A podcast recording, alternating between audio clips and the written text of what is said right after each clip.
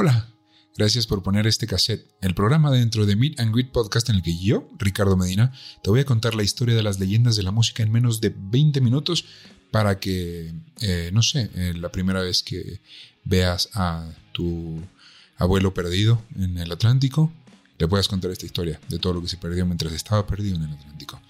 Y para nuestro tercer cassette vamos a contar la historia de una de las personalidades más tiernas, chingonas y chistosas del mundo de la música.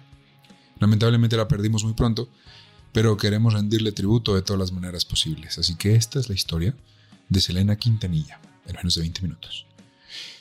Y vamos a empezar, ¿no? Ya de una. Selena Quintanilla Pérez nació el 16 de abril de 1971 en Lake Jackson, Texas, a 84 kilómetros de, al norte de Houston. Fue la hija más joven de Marcela, una ama de casa devota a su familia, y de Abraham Quintanilla, un ex músico eh, segunda generación de mexicano-americano, de mexicanos americanos. Y sus hermanos mayores eran A.B., corto por Abraham Jr., y Suset Quintanilla. Un día cuando Selena tenía seis años, Abraham la escuchó cantar mientras intentaba enseñarla, enseñarle a A.B. a tocar el bajo. Quedó impresionado por el talento nato de la pequeña y se le ocurrió una idea, ensayar con su familia en la cochera y viendo que los ensayos salían bien, o al menos no tan mal, en 1981 Abraham decidió que era tiempo de dejar su empleo y abrir un restaurante mexicano en Texas. Lo llamó Papagayos y ahí montó un pequeño escenario donde ponía a los niños a tocar música tejana eh, y también pues servían comida porque pues es un restaurante. Selena eh, hablaba solamente inglés, pero Abraham le enseñó las canciones en español fonéticamente eso quiere decir que no sabe a lo mejor bien qué significa, pero lo sabe pronunciar. Y ella las aprendió sin problema y muy rápido. Pero, dada la recesión por la caída de los precios del petróleo en los 80, el restaurante tuvo que cerrar y la familia Quintanilla se vio en problemas porque tuvo que declarar la bancarrota y acudir a ayuda del gobierno y se mudaron a Corpus Christi, una ciudad también ahí en Texas. Ahí comenzaron a tocar donde básicamente donde los aceptaran y les pagaran aunque fuera tantito dinero en bodas, ferias, quinceañeras o hasta en la calle. Y cuando tienes talento, la verdad es que no importa dónde empieces, poco a poco la gente te va a empezar a buscar. Comenzaron a tener eh, que viajar en su camioneta por la región y al poco tiempo por todo Texas, ganando un poco más, sin embargo no era tanto. Y dado el horario tan demandante de trabajo, Abraham sacó a Selena de la escuela, aunque terminaría graduándose en la Escuela Americana por Correspondencia de Chicago y después entraría a la California Miramar University a estudiar negocios. Cuando tenía, de regreso, cuando tenía 13 años, la popularidad de Selena y los Dinos, llamados así en honor a la vieja banda de Abraham, firmaron un trato para grabar un disco que les ganó el Tejano Music Award a la vocalista femenina del año. Y ese premio lo ganaría Selena por nueve años consecutivos. Sacaron tres discos más, And the Winner Is, Preciosa y Dulce Amor. Los dinos era una máquina afinada, formada por los mejores engranes que pudieron encontrar. A.B. no solo escribió y coescribió las canciones, sino que también producía los discos y tocaba el bajo. Su set era el corazón, siempre aprendiendo nuevas técnicas para tocar la batería y mejorando pues todos los días que pasaban. También era la mejor amiga de Selena y quien le ayudaba a volver a realidad sus ideas.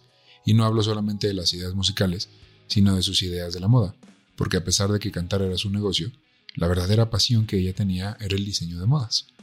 Los trajes que usaban los dinos, de hecho, si los ven ahí en fotos, eh, y están muy extravagantes, por cierto, ella los diseñaba y junto con su mamá y con su set los cosían, los fabricaban y se los ponían. Y también todo lo, que usaban en las galas de los, de los premios lo diseñaba ella.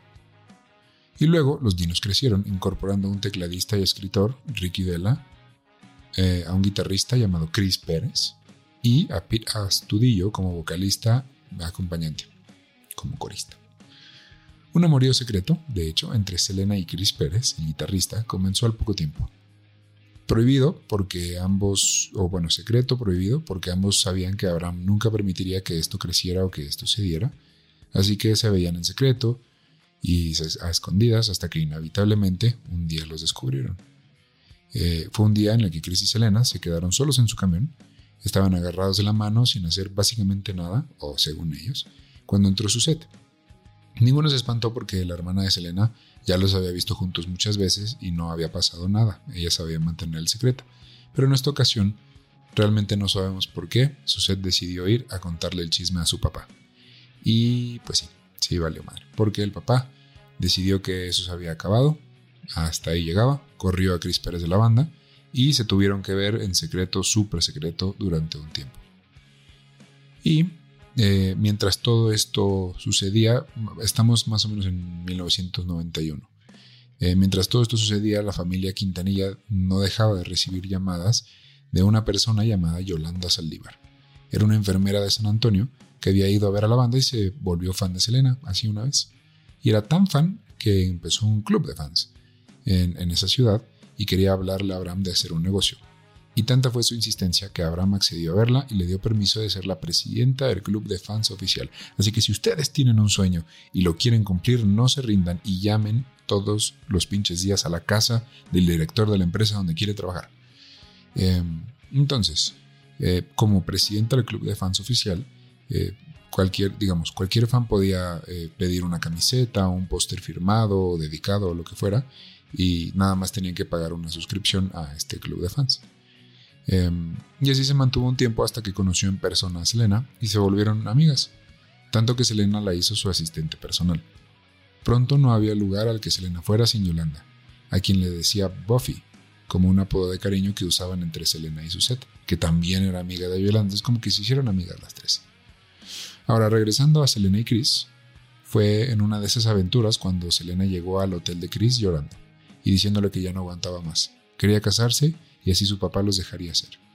No le costó mucho trabajo convencerlo.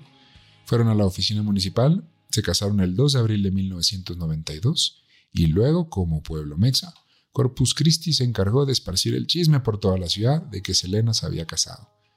La pareja eh, estaba en su casa, bueno, más bien en casa de Chris, cuando recibieron la llamada de Amy, el hermano, para darle la bienvenida a Chris a la familia y les dijo que el papá, Abraham, pues estaba procesando todo, probablemente saldría todo bien. Y sí, Chris regresó a la banda, se mudaron a un departamento slash estudio que Selena tenía para diseñar y hacer ropa y sacaron el disco Entre a mi mundo, en el que se incluye uno de sus más grandes éxitos, como La Flor, con tanto amor. Luego llegó, no solo se llama como La Flor, este, luego llegó la consagración total. A sus 22 años, cantando para millones de personas, habiendo pasado millones de kilómetros recorridos en Estados Unidos y México. Altas y bajas se reflejaron aquí. En febrero de 1993, Selena y los Dinos cantaron en casa, el Memorial Coliseum de Corpus Christi, y lo grabaron y lo hicieron un disco que se llamó Selena Live, el cual fue un disco de oro instantáneo, un éxito nuclear y ganó el premio al mejor álbum mexicano-americano. Y ahora sí, ya estábamos en la cima, Selena y los dinos ya estaban sentados en la mesa de los niños grandes, comiendo con eh, personas muy importantes, habiendo ganando premios, viendo hacia un futuro muy prometedor. Eh, aunque ahora había una amenaza invisible, un terror que nadie veía, porque se escondía a plena vista. Yolanda Saldívar se había vuelto no solo la asistente personal de Selena, sino su mejor amiga, o eso pensaba ella. Abraham le dio la bienvenida al círculo cercano familiar y manejaba la agenda completamente de Selena. Eso estuvo mal dicho, creo, pero manejaba toda su agenda, pues. Nadie podía llegar a ella sin pasar primero por Yolanda. Suset también la amaba y le daban regalitos y detalles. Poca idea tenían de que tenía un récord de haber defraudado a su eh, empleador anterior, eh, eh, un dermatólogo, y también había defraudado por dinero en su préstamo estudiantil. Pero ¿cómo, iban a saberlo? Era una señora dulce, casi maternal y completamente servicial a Selena y ya, nada más a Selena. Después del Grammy, Abraham abrió Q Productions, o una empresa de producción musical para comenzar a, pues, a producirle a otros artistas. Y en el 94, Selena por fin abrió su primera boutique en Corpus Christi. Selena asignó a Yolanda como administradora del negocio porque pues igual de ella tenía que atender gira, grabaciones, otras cosas que tenían que ver con la música y alguien tenía que hacerse cargo de ese negocio. Después de un tiempo, y viendo que la sucursal de Corpus despegaba, abrió otra sucursal en San Antonio y le dio el control de todo a Yolanda, quien poco antes había mudado a Corpus con una roomie que luego dejó el departamento, la Rumi, porque, cito, el departamento se convirtió de pronto en un altar a Selena. Qué creepy, ¿no? Eso, que, llegues a tu departamento y de repente todo sea Selena. Le dieron un sueldo a Yolanda. Eh, le dieron un sueldo, una American Express ejecutiva y un celular. Y en esas épocas, eh, tener un celular era un big deal. Era un ladrillo, pero era un celular. Luego surgió otra idea. Abrir una boutique en Monterrey, Nuevo León. Eh, ponte nuevo. Selena comenzó a hacer viajes a la ciudad para comenzar el desarrollo y Yolanda, que tenía familia ahí y sabía hablar español, la acompañó todas esas veces. Poco después, Selena sacó una de las canciones más famosas del habla hispana, llamada Amor Prohibido. Y para entonces Yolanda ya estaba inmiscuida en todo lo que tenía que ver con Selena eh, y su familia. Y comenzaron a pasar cosas raras. Los empleados de las boutiques se quejaban de que Yolanda no les pagaba. El diseñador principal de ellas renunció porque no aguantaba sus malos tratos. Nadie podía hablar con Selena sin antes pasar por Yolanda, como ya había dicho, y esta usó su tarjeta de crédito corporativa para comprarle a Selena un anillo carísimo, que dijo que era de su parte, aunque ella no lo pagó. Selena no quería creerlo, hasta que descubrieron que Yolanda Saldívar se metió con aquello que a Selena más le importaba, además de su familia, que era sus fans. Como presidenta del club de fans, Yolanda pedía que los cheques se hicieran a su nombre, cobraba el dinero y nunca mandaba la mercancía que se les había prometido. Y, pues el 9 de marzo, Abraham citó a Saldívar a las oficinas de Q Productions, donde se juntaron Selena, Suset, Yolanda y Abraham. Yolanda no dio ninguna explicación, simplemente repetía la frase no sé, no sé, no sé, no sé. Abraham la corrió y la amenazó con demandarla eh, y llamar a la policía para que la arrestaran por desfalco. Suset la llamó ladrona y mentirosa, pero Selena estaba enojada, aunque pues también sintió compasión por alguien que a quien consideraba su amiga de verdad. Después de algunas discusiones, Yolanda fue a la tienda a Place to Shoot a comprar una pistola, ahí en Texas. Selena Detective descubrió que en efecto les había estado robando. Sin embargo, Yolanda aún tenía en su posesión algunos papeles necesarios para el pago de impuestos eh, de las tiendas. Y Saldívar comenzó a llamar, alegando que tenía pruebas de que no había robado nada, pero eh, cuando se veían o cuando, sí, cuando se juntaban, no traía los documentos correctos o los traía incompletos, y esto sucedió algunas veces. Mientras Elena trabajaba en el disco Dreaming of You, el cual por fin traería canciones en inglés, cumpliendo así un sueño que tenía desde niña, recibió una llamada el 30 de marzo. Aquí es donde se pone interesante la cosa, medio asesina la cosa. El 30 de marzo llegó la llamada. Era Yolanda, quien le dijo que estaba en Corpus Christi en el motel Days Inn y que por fin traía ya todos los papeles. En la noche, Chris llevó a Selena al motel y esperó afuera. Selena entró al cuarto 158 y se tardó mucho en salir. Chris entró para ver si todo estaba bien y encontró a Yolanda chillando como la cobarde que era y a Selena sentada viéndola con cara de desesperación.